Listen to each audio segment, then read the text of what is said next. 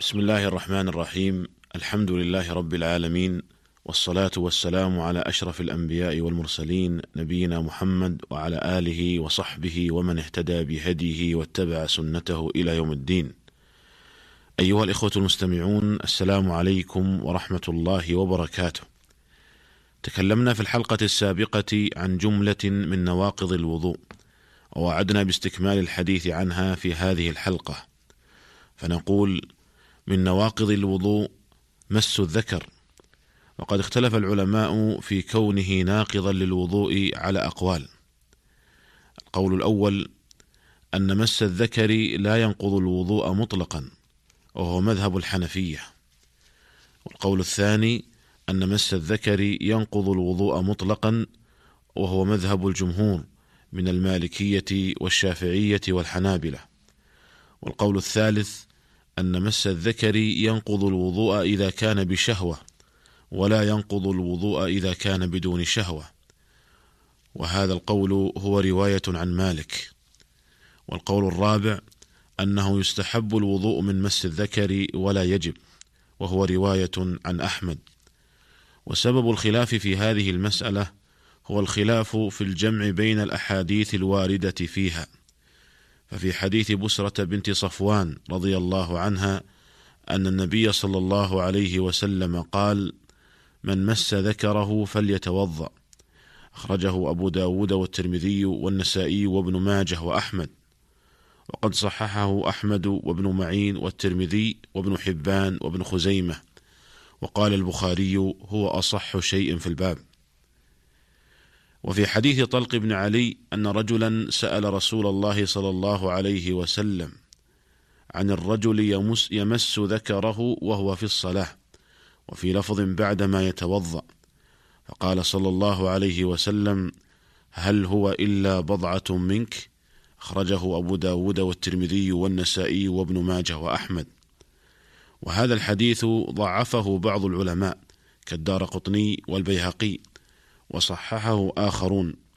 قال الطحاوي إسناده مستقيم غير مضطرب بل قال ابن المديني هو أثبت من حديث بسرة. والأقرب أن هذا الحديث صحيح بمجموع شواهده. وقد اختلف العلماء في الجمع بين هذين الحديثين فمنهم من أخذ بحديث طلق بن علي فقالوا إن مس الذكر لا ينقض الوضوء مطلقا. ومنهم من أخذ بحديث بسرة فقال إن مس الذكر ينقض الوضوء مطلقا. ومنهم من رأى أن حديث بسرة يدل على مشروعية الوضوء من مس الذكر. وحديث طلق بن علي يدل على أنه مستحب وليس بواجب. ومنهم من حمل حديث بسرة على المس بشهوة وحديث طلق بن علي على المس بغير شهوة. وهذا القول الأخير هو الراجح في هذه المسألة والله تعالى أعلم. فيحمل حديث فيحمل حديث بسرة من مس ذكره فليتوضأ على المس بشهوة ويحمل حديث طلق بن علي هل هو إلا بضعة منك على المس بغير شهوة ومما يدل لهذا قوله في حديث طلق بن علي هل هو إلا بضعة منك ففيه إشارة إلى أنه إذا كان المس بدون شهوة كما لو مسست أي بضعة أخرى من بدنك فإن هذا المس ليس بناقض للوضوء. ومما يدل لهذا أيضا أن هذا الحديث صدر جوابا لمن سأله عن الرجل يمس ذكره في الصلاة ولا يتصور وقوع المس بشهوة في الصلاة. ويدل لهذا أيضا أن العلة الظاهرة لكون مس الذكر ناقضا للوضوء هي احتمال خروج هي احتمال خروج شيء من الإنسان وهو لا يشعر. كالمذي مثلا فإن الإنسان قد لا يشعر بخروجه فأقيمت هذه المظنة مقام الحقيقة. وهذا إنما يكون في مس الذكر بشهوة. وأما بدون شهوة فتنتفي هذه العلة والله تعالى أعلم.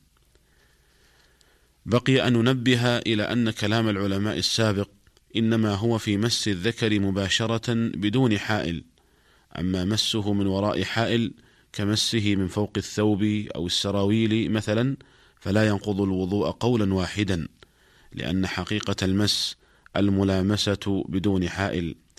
والمس من وراء حائل لا يسمى مسا ويدل لهذا حديث أبي هريرة رضي الله عنه أن رسول الله صلى الله عليه وسلم قال إذا أفضى أحدكم بيده إلى ذكره ليس بينهما شيء فليتوضأ أخرجه النسائي بسند صحيح.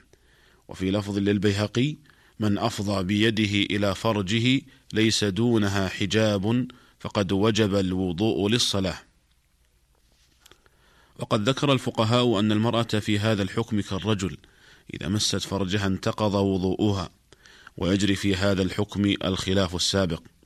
وقد بوب البيهقي رحمه الله في السنن الكبرى على هذه المسألة فقال باب الوضوء من مس المرأة فرجها ثم ساق بسنده عدة أحاديث ومنها حديث عمرو بن شعيب عن أبيه عن جده أن رسول الله صلى الله عليه وسلم قال أيما رجل مس فرجه فليتوضأ وأيما امرأة مست فرجها فلتتوضأ.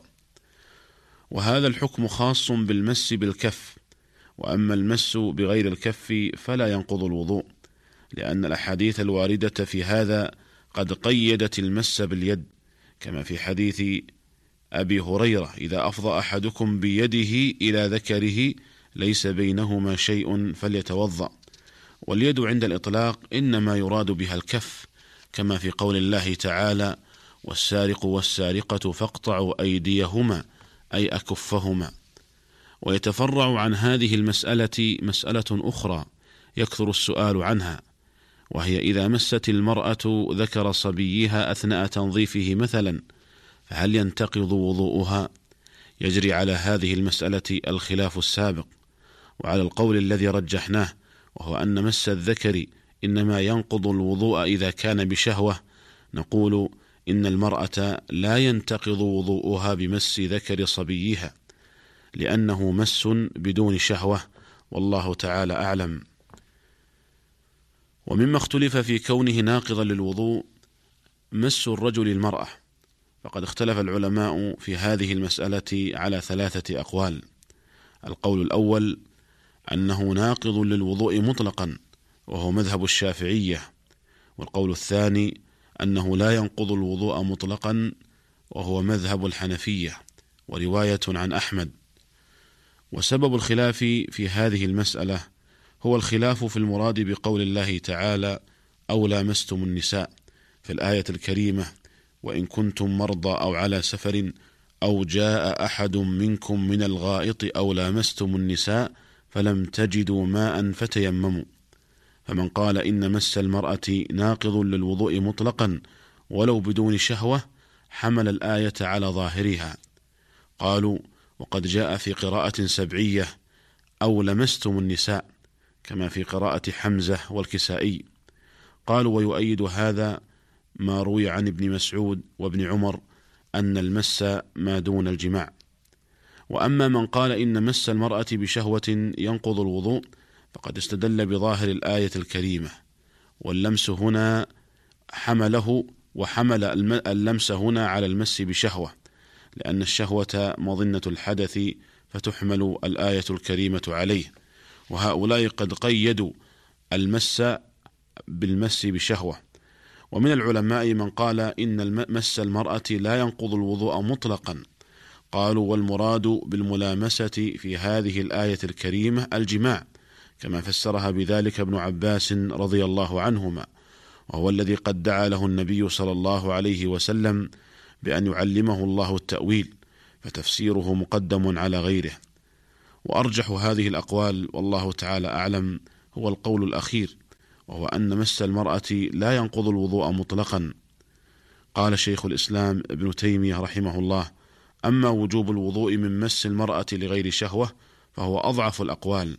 ولا يعرف هذا القول عن أحد من الصحابة ولا روى أحد عن النبي صلى الله عليه وسلم أنه أمر المسلمين أن يتوضأوا من ذلك.